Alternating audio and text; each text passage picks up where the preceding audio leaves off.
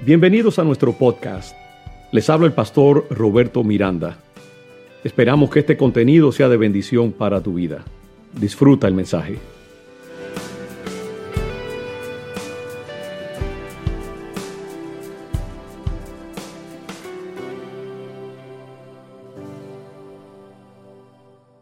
Quiero continuar con nuestro estudio de um, la palabra del Señor y de este tema que se trata la, esa palabra rara de la resiliencia, eh, cómo ser eh, resistentes a la adversidad, cómo usar los dolores, las pérdidas, las luchas de la vida para ser más fuertes, cómo salir victoriosos de toda situación de dificultad y de crisis en nuestras vidas. El apóstol Pablo dice que antes en todas estas cosas somos más que victoriosos.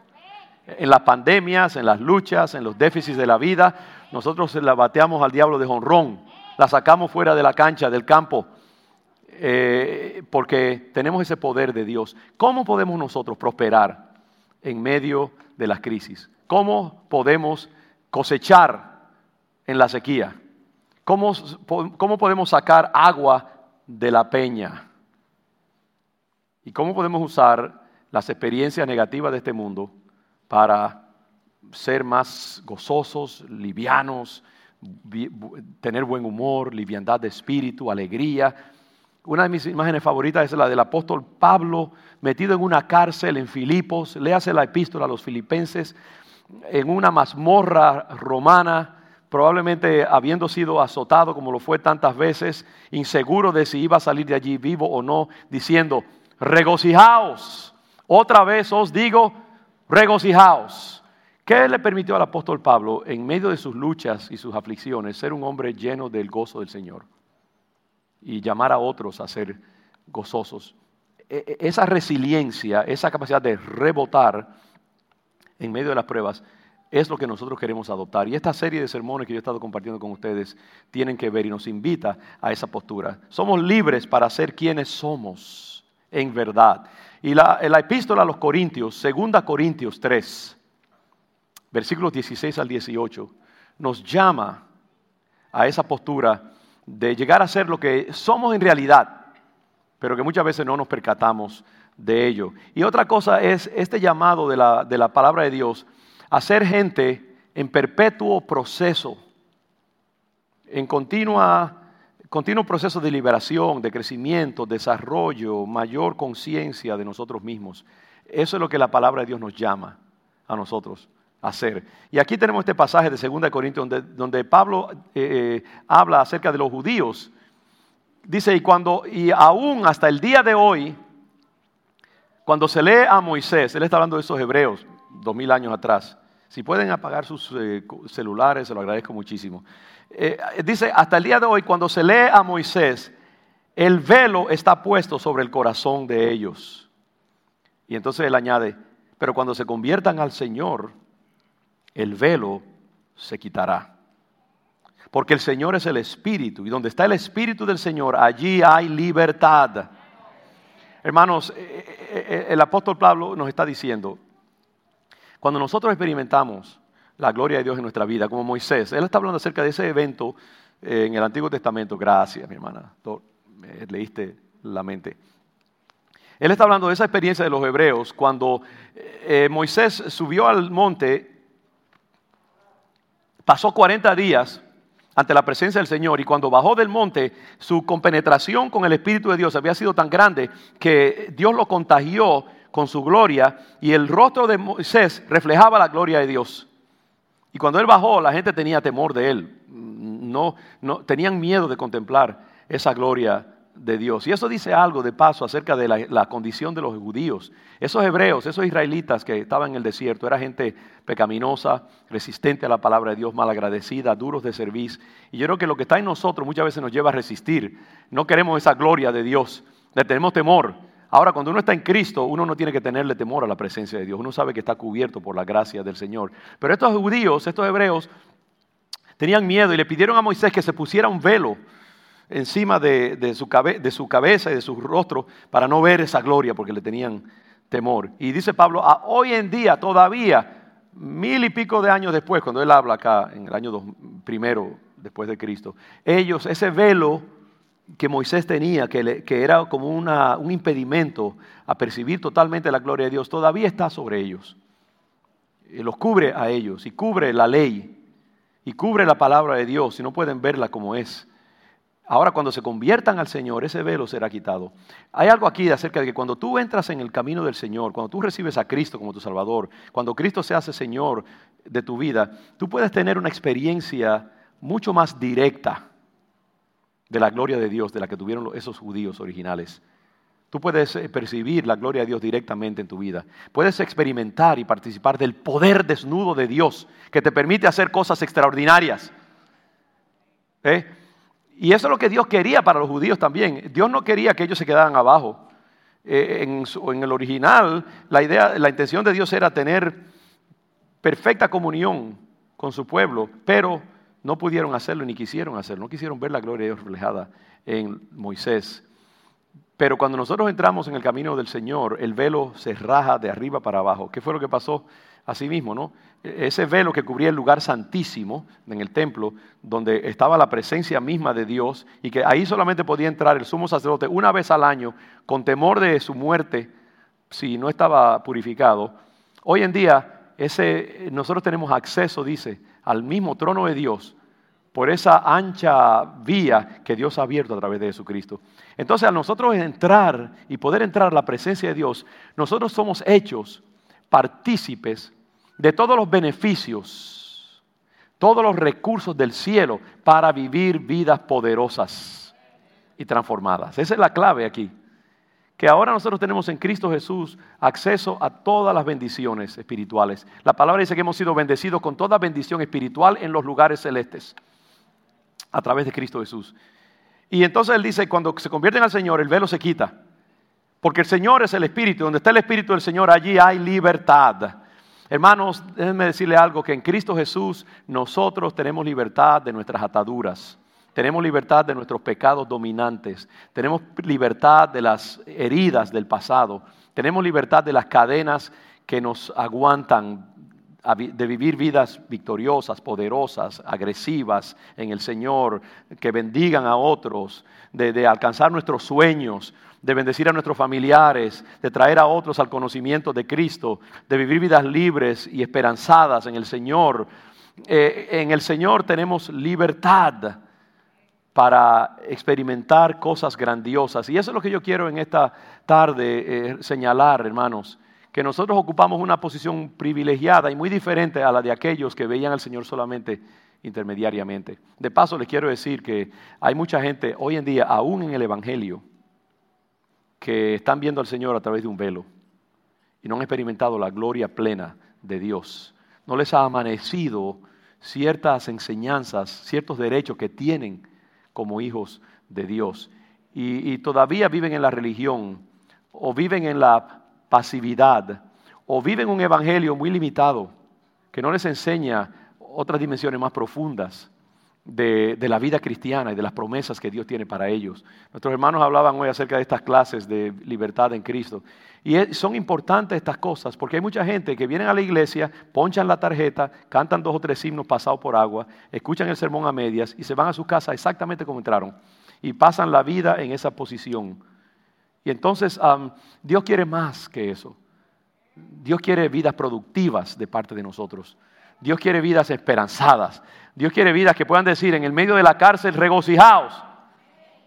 Otra vez os digo, regocijaos que tengan libertad en Cristo, que estén luchando pero también ganando victorias, porque el Espíritu del Señor está en nosotros. Donde está el Espíritu del Señor hay libertad. No puede haber cautividad si nosotros estamos en Cristo. Si se da esa cautividad es porque algo no, nos, eh, no hemos aprendido, conocido, abrazado, aprendido a usar. Hay una desconexión entre lo que Dios nos ha dado y nos ha hecho y lo que nosotros somos en actualidad. Y la idea de la palabra es unirnos con el poder de Dios que ya está dentro de nosotros. Donde está el Espíritu del Señor, allí hay libertad.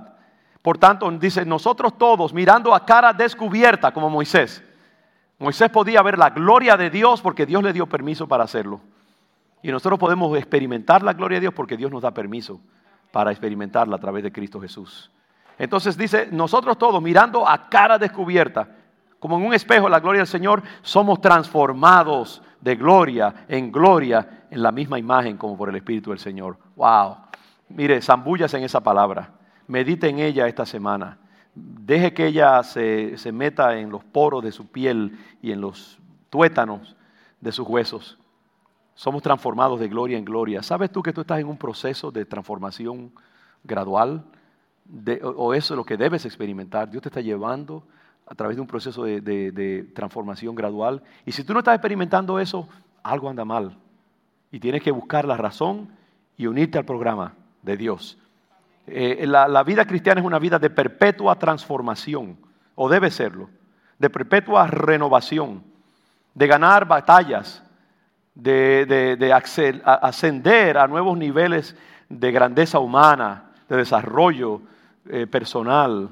Me encanta, como he dicho antes, eso uno de mis versos favoritos, porque la senda del justo es como la luz de la aurora, que va en aumento hasta que el día es perfecto. ¿Te ves tú como la luz de la aurora? Que, que estás cada día que pasa yendo de gloria en gloria de grandeza en grandeza, de peldaño en peldaño. Ese debe ser, esa debe ser tu experiencia. No te conformes con nada menos que eso. La vida cristiana es una vida de perpetua transformación y renovación. Recuerda lo que dice la palabra Romanos capítulo 12, versículo 2.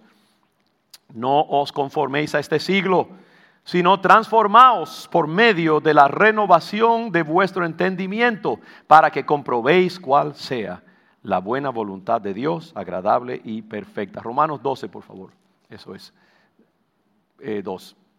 Eh, la renovación y la transformación. El lema de la vida cristiana es renovación hacia transformación. Cada día Dios debe estarnos sacando componentes antiguos, hábitos antiguos, pensamientos antiguos, destructivos, negativos y reemplazándolos con pensamientos positivos. Ahí está la renovación. Y la transformación se supone que sea ese resultado final de nuestras vidas. Que de paso les digo, no se cumplirá completamente aquí en la tierra, sino se cumplirá cuando estemos cara a cara delante del Señor, cuando Dios nos libre de toda lágrima, toda enfermedad, toda tristeza y veamos su gloria completa. Ahí se completa el proceso que se inicia aquí en la tierra. Pero mientras estamos en la tierra, estamos comprobando esa buena voluntad de Dios, agradable y perfecta. Si no estamos siendo renovados, transformados, entonces no podemos experimentar ese buen propósito de Dios la manera de experimentarlo es involucrarnos, meternos, lanzarnos en ese proceso de continua transformación y renovación. Lo primero comienza allí, hermanos. Dite a ti mismo, yo soy una obra en construcción. Yo soy uh, una obra de Dios que Dios está cada día perfeccionando y puliendo. Y cada día que yo me levanto es un nuevo día para avanzar hacia el llamado y el propósito pleno de Dios. La vida cristiana es un proceso gradual de transformación. Y ese proceso de transformación personal y, de reemplazo de viejas perspectivas y hábitos, yo les quiero decir, es tremendamente arduo y difícil. No se engañen acerca de eso. Yo creo que muchas veces el mundo pentecostal al cual yo me suscribo está lleno de declaraciones fáciles, como que esto es, eh, simplemente reclámalo y ya es tuyo. Y le hacemos una injusticia a los hijos de Dios porque esto es un proceso muy arduo, muy difícil y a largo plazo también. Y al prometerles cosas fáciles y, que, lo que estamos haciendo es engañándolos. Y entonces cuando se tropiezan con la realidad de la transformación, se descorazonan o viven una vida artificial, echándose mucho perfume sin lavarse bien verdaderamente. Y eso es lo que pasa en mucho mundo cristiano hoy en día. Gente perfumada, pero el mal olor se transmite a través de su perfume también, porque no han ido a través del proceso de la verdadera liberación personal. Es un proceso, eso es lo primero que yo, o lo segundo que quiero que entiendas. Primero, Dios te llama a una vida de transformación. Segundo, ese, ese proceso de transformación es arduo y difícil. Gran parte de la enseñanza cristiana nos llama y nos invita a ser transformados pero a veces no se nos enseña suficientemente cómo hacerlo y, qué es lo que está específicamente involucrado en ese proceso. Eso es lo que yo quiero en estos próximos dos sermones. No sé, el otro lo predicaré más adelante, pero la pregunta es, ¿cómo podemos nosotros cambiar nuestra manera de pensar? ¿Cómo podemos eh, atravesar ese proceso en una forma diestra? Lo primero yo creo que uno tiene que hacer en el proceso de transformación es reconocer nuestro dolor y nuestro quebrantamiento. No ignorar la naturaleza negativa de nuestras experiencias. Hay que ser honesto con uno mismo. Uno tiene que reconocer sus faltas, reconocer las ataduras. No le pongas otro nombre a aquello de lo cual tú padeces, tus pecados, tus limitaciones. Los gigantes hay que nombrarlos.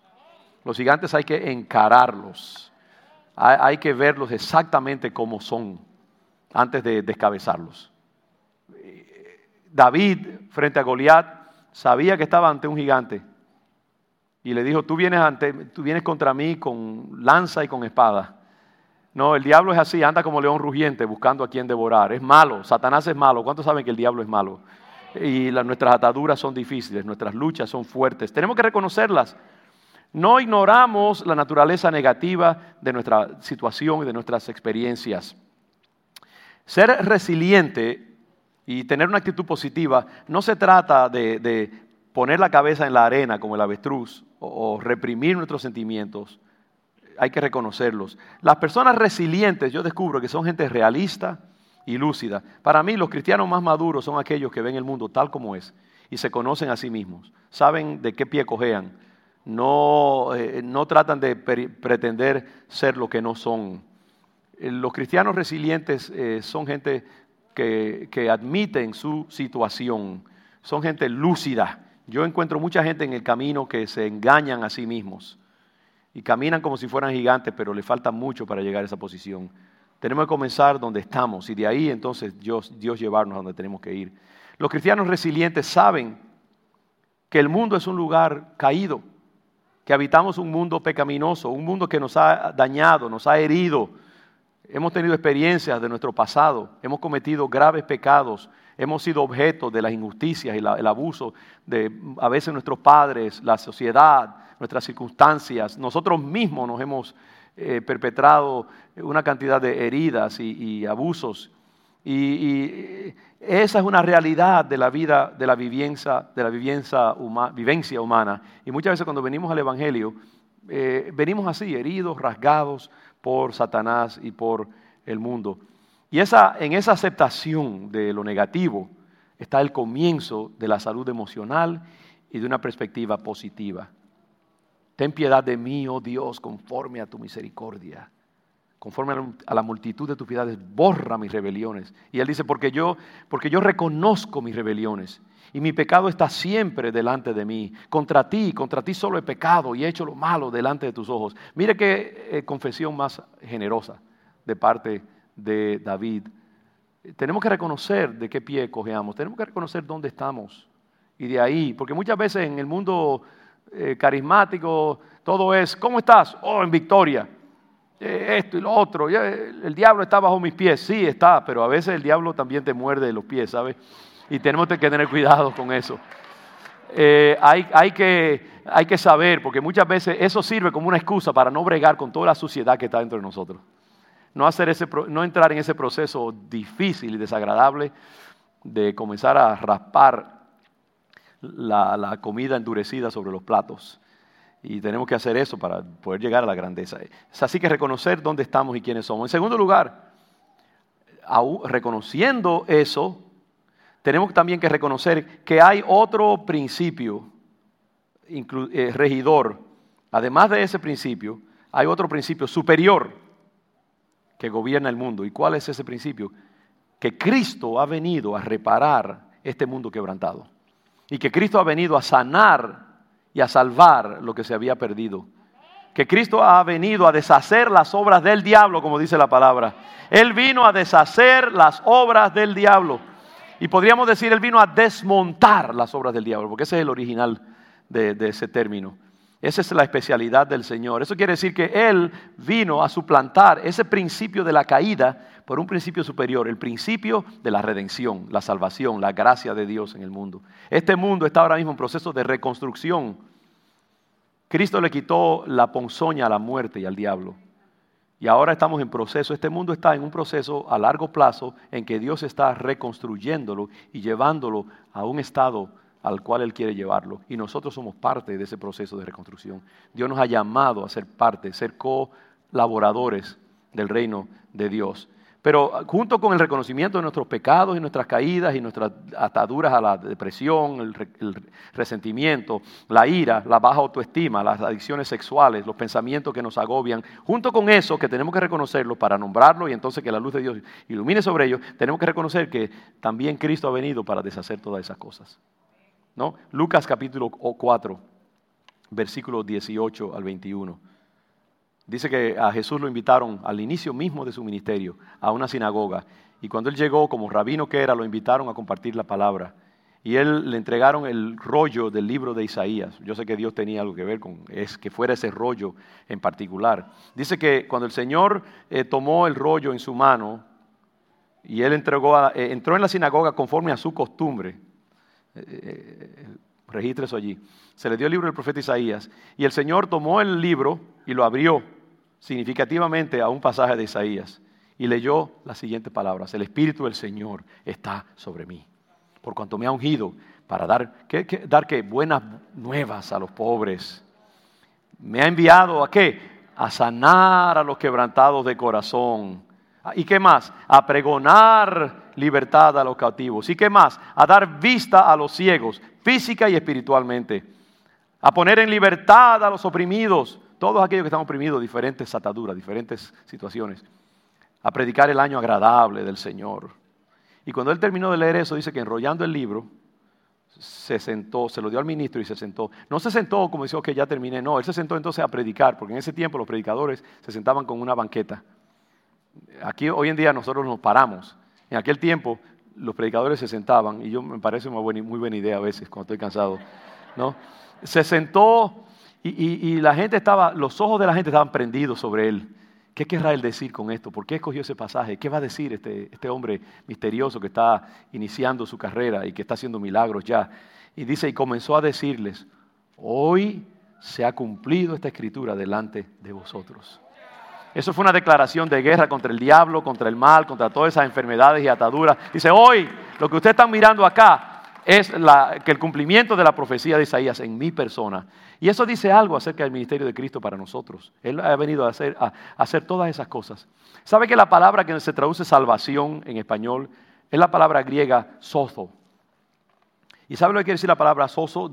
no es sozo como desabrío, no, sozo. Es, quiere decir salvación, pero tiene un doble significado. Salvación y sanidad.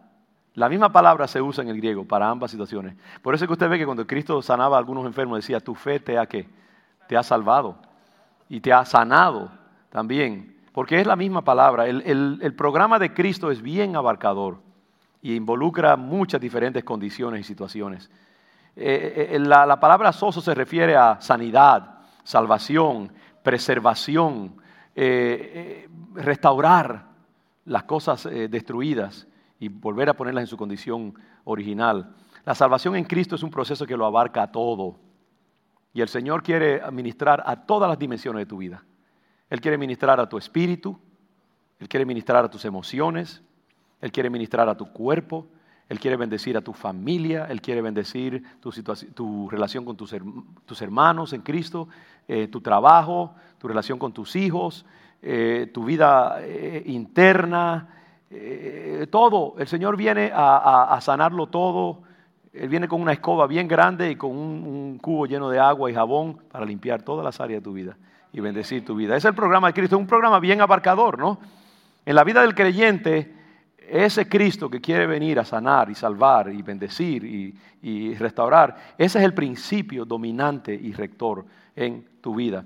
Vivimos bajo la bandera redentora de Cristo Jesús. Cristo ha venido para que tengamos vida y cómo. Y vida en abundancia. No solamente una vida allí dada con una cucharita, no, una vida que Él te tira el cubo completo encima. Una vida completa, hermanos. Y yo creo que al nosotros hacernos partícipes de ese plan de Cristo, podemos entrar en Él. Entonces, Dios quiere renovarnos totalmente. Y a veces como ese, eso no se nos hace parte de nuestro programa, no lo, no lo experimentamos. Segunda de Corintios capítulo 5, dice el apóstol Pablo, si alguno está en Cristo, nueva criatura es. Las cosas viejas pasaron y he aquí, Todas son hechas nuevas. Cuando tú entras a Cristo, esa es la realidad judicial que tú ocupas. Esa es tu posición legal. Tú eres un ciudadano del reino de Dios. Tú te conviertes en un hijo adoptivo de Dios. Los planes de Dios para ti son buenos. Él te quiere tratar como un hijo del reino. ¿Cuántos aman a sus hijos? Ah? ¿Cuántos quieren darle buenas cosas a sus hijos? ¿Eh? ¿Cuántos quieren que, ser una fuente de bendición para sus hijos? Así mismo es el Padre. El Padre quiere que tú vivas una vida buena, plena, abundante y que tú prosperes eh, tanto física como espiritualmente. Cuando tú estás en Cristo ocupas una nueva posición legal, judicial, tienes una nueva, adquieres una nueva identidad. Efesios capítulo 2, versículo 6 dice, y juntamente con Cristo nos resucitó. De paso, ese es el lema de la Semana Santa para, esta, eh, eh, para nosotros como iglesia. Nos resucitó con Él, resucitados con Él juntamente con Él nos resucitó y asimismo nos hizo sentar en los lugares celestiales con Cristo Jesús. Nos hizo sentar en los lugares celestiales con Cristo Jesús. Ups, se, equivocó la palabra porque yo estoy aquí en el 22 de la Reed Street o el 20 de la Reed Street en Boston. Yo no estoy sentado con Cristo, pero no, judicialmente, espiritualmente, en términos de tus derechos y tu identidad, tú estás sentado juntamente con Cristo en los lugares celestiales. Aquí puede estar nevando y a 15 grados bajo cero, pero tú estás allá tostadito, sentado a la presencia de Dios, gozando de tu identidad en Cristo Jesús.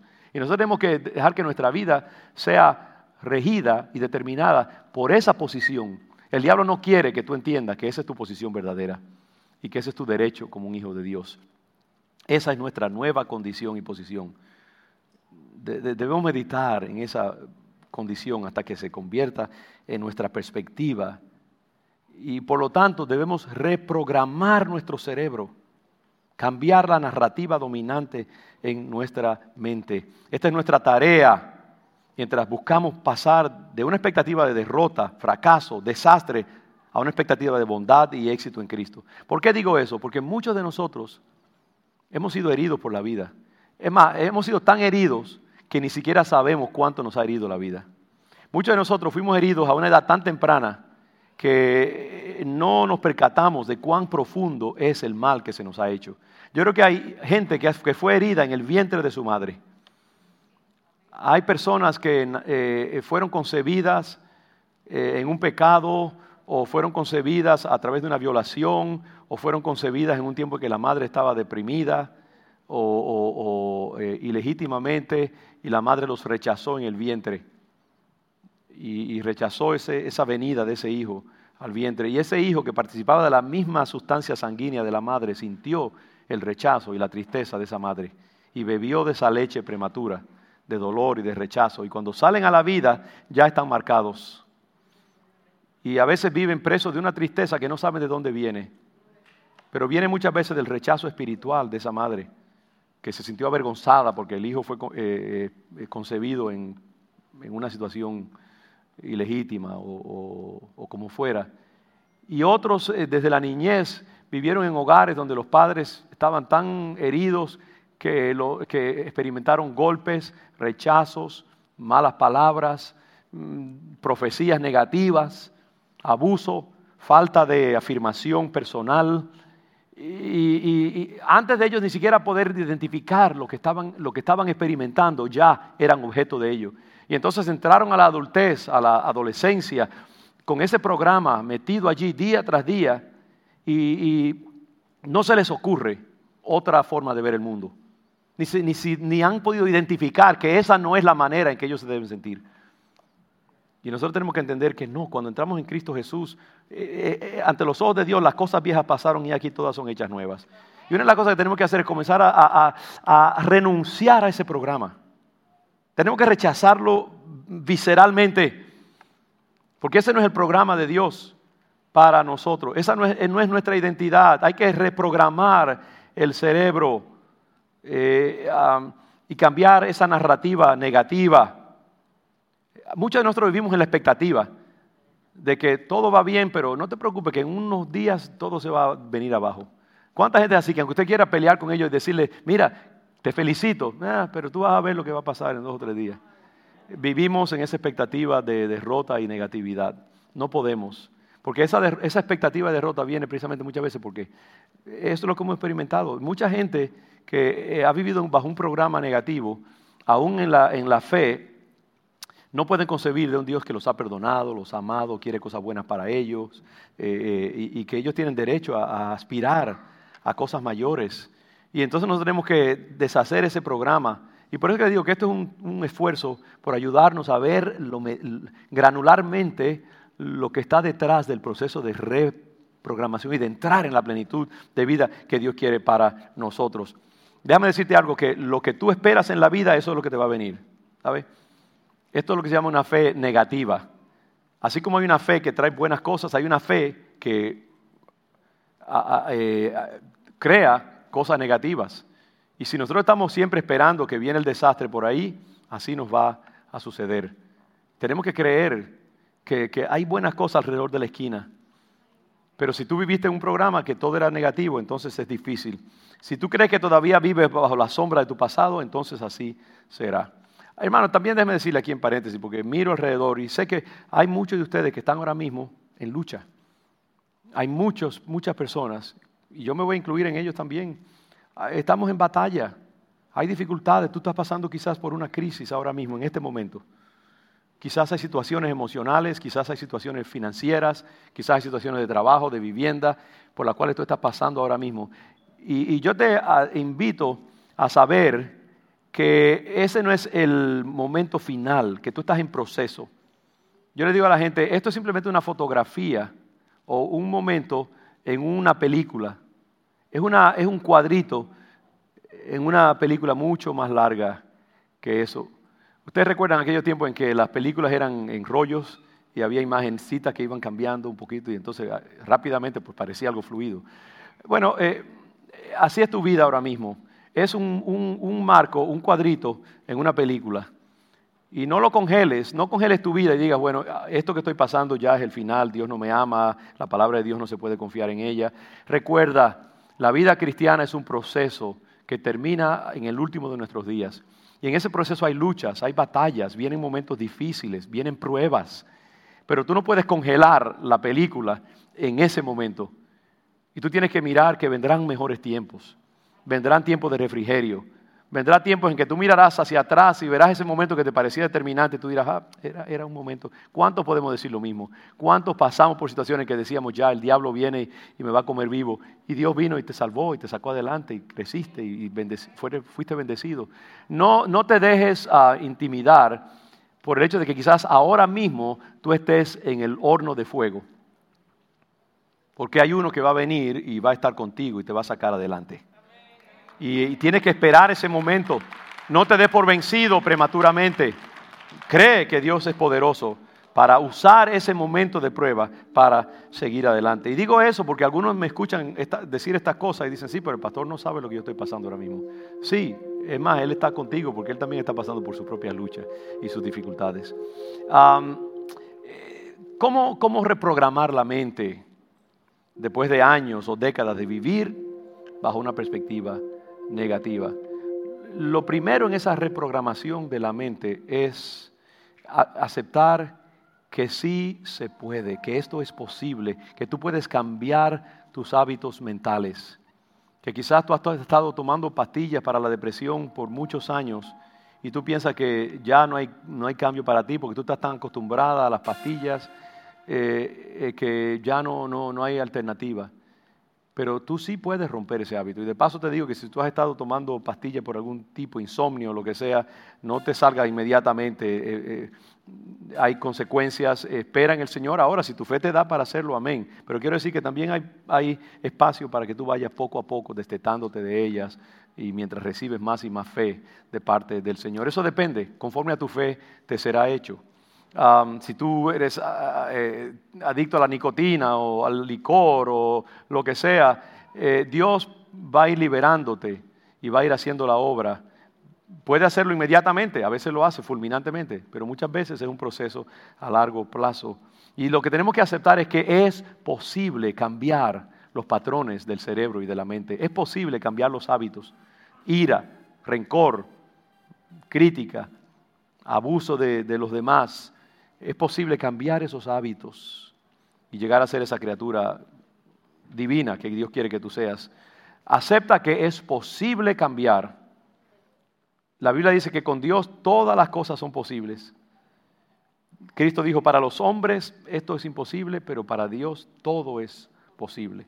Los psicólogos mismos nos dicen que el cerebro es eminentemente plástico y flexible. Podemos cambiar nuestra forma de pensar. El cerebro es la cosa más eh, flexible y adaptable que hay en el universo. Tu cerebro no es esa masa de, eh, neuronas, neuronas, esa masa eh, de carne que está ahí en medio de tu, tu cabeza. No, el cerebro es más bien una conexión electroquímica de billones de conexiones electroquímicas. y eso se puede cambiar, eso se puede ajustar. Y, es posible cambiar los hábitos, los patrones eh, de pensamiento. Es decir, te lo dice la palabra de Dios, que debe ser lo verdaderamente importante para ti, pero también te lo dicen los psicólogos, de que eh, eh, uno puede cambiar hábitos de pensamiento. Y número uno, aceptar que es posible. Y segundo, yo creo que también tenemos que aceptar que es una empresa difícil. Es un proceso arduo. Va a requerir mucho compromiso y mucho esfuerzo de tu parte. Si tú estás batallando, luchando con algún hábito, eh, es un proceso difícil, te lo, tomará tiempo en muchas ocasiones. Tienes que derribar viejas estructuras neurológicas, viejos hábitos mentales, y tienes que reemplazarlos por otros nuevos. Y para muchos de nosotros quizás eso suena como que ah, el pastor eh, está negando el poder de Dios. No, lo que estoy reconociendo es que mi experiencia personal de décadas de luchar contra mis propias ataduras y mis propias dificultades, yo he aprendido que esto es abrazo partido, es un esfuerzo que por más que tú confieses, reclames, reprendas, eh, hay una lucha verdadera en nosotros que tenemos que darla. Y eso es un proceso a largo plazo. Y no le voy a prometer algo que en mi propia vida no ha sido cierto, ni que yo lo he, y lo he visto en miles de personas con las cuales yo he interactuado a través de los años de ministerio. Y les digo, el que se cree que está bien limpiecito y pulidito, muchas veces el que más huele mal. Es difícil. La gente más espiritual indague a fondo y usted verá allí los huecos también. Se toma tiempo, hay que reemplazar hábitos malos con hábitos buenos poco a poco. Por lo tanto, tenemos que adoptar una perspectiva a largo plazo. Inclusive cuando tenemos el completo respaldo de Dios, esto se toma tiempo. Y una razón, hermano, por la cual esto es así, es que Dios no viola nuestra libertad. Dios trabaja a través de nuestra libertad. Él trabaja en cooperación con nosotros. Él nos respeta. Muchos de nosotros creemos que lo que Dios debiera hacer es levantarnos la tapa del cerebro y tocarnos con una agujita y sacar todos los diablitos que están en nuestra mente. Eso sería fácil, pero Dios dice, no, yo te respeto. Dios nunca viola tu libertad. Dios nunca, nunca viola tu dignidad inherente. Él te creó libre. Y yo creo que parte de la dificultad de la redención del mundo y, y de los hijos de Dios es que Dios se autolimita. No es que Él no pueda hacerlo, Él puede hacer lo que le da la gana. Pero Dios nos respeta como seres libres. Y Él solo nos toca con extremado respeto. En la medida en que nosotros le vamos soltando partes de nuestro ser y vamos trabajando con Él, Él va entrando y entrando y entrando.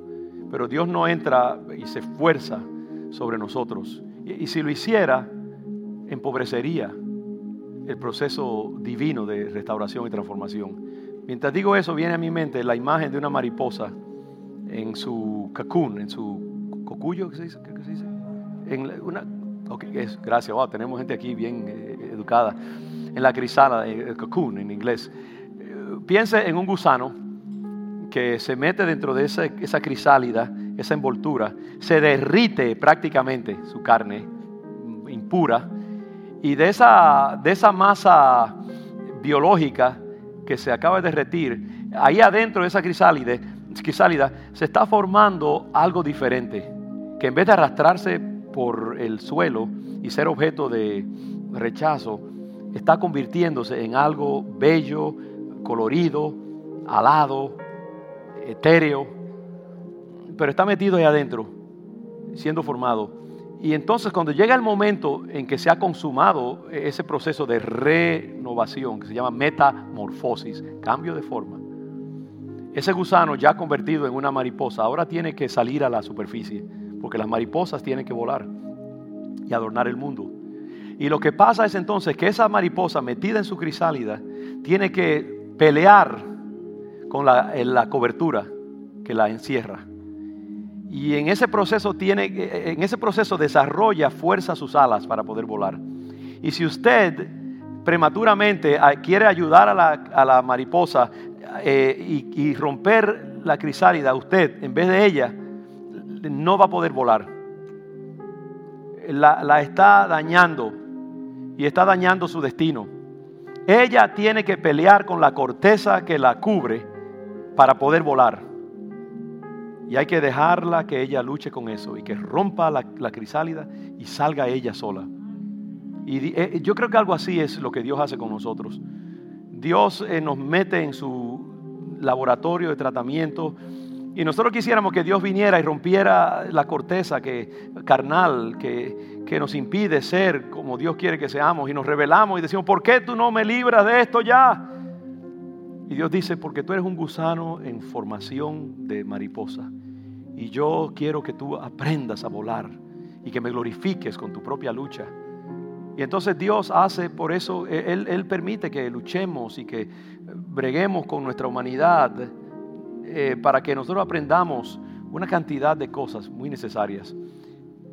¿Qué cosas aprendemos nosotros cuando estamos luchando con nuestras propias ataduras?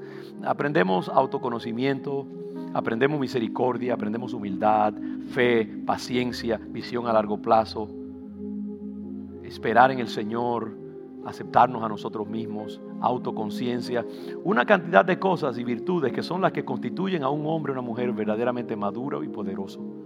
Si Dios acortara el proceso, eh, te estaría impidiendo acceder a todas esas cosas. Y porque Él te ama tanto y te respeta tanto, Él permite que tú luches muchas veces con esas cosas. No reniegues de ello. Abraza el proceso. A veces las luchas de la vida, las pérdidas, son la muestra más grande de la misericordia y el amor de Dios. Ese Dios que quiere que nosotros seamos como Él, como Cristo, que venció todo lo que el diablo le tiró. Y Dios quiere que tú seas también un vencedor, un héroe, un hombre, una mujer experimentada en quebrantos, pero que le das gloria a Dios y que creces y te hace más bello. Muchas veces eh, en nuestras vidas superficiales somos inútiles, somos feos, somos desagradables. Y Dios tiene que desangrarnos y crucificarnos para que podamos entrar en nuestra propia resurrección y nuestra propia transformación. No rehuyas del proceso. Por eso es que es tan difícil ese proceso. Por eso es que yo no estoy aquí para decirte que todo va a salirte bien, que no vas a tener problemas en la lucha, que no vas a tener reversos financieros. Lo vas a tener porque es que Dios se glorifica en nuestras dificultades y en nuestras luchas.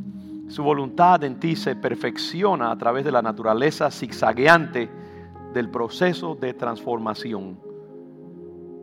En el proceso aprendes todas estas virtudes que glorifican a Dios. Y cuando Dios te mira, Dios dice, ese es mi hijo, esa es mi hija, una vencedora, un vencedor. Y yo quiero invitarte a ese proceso.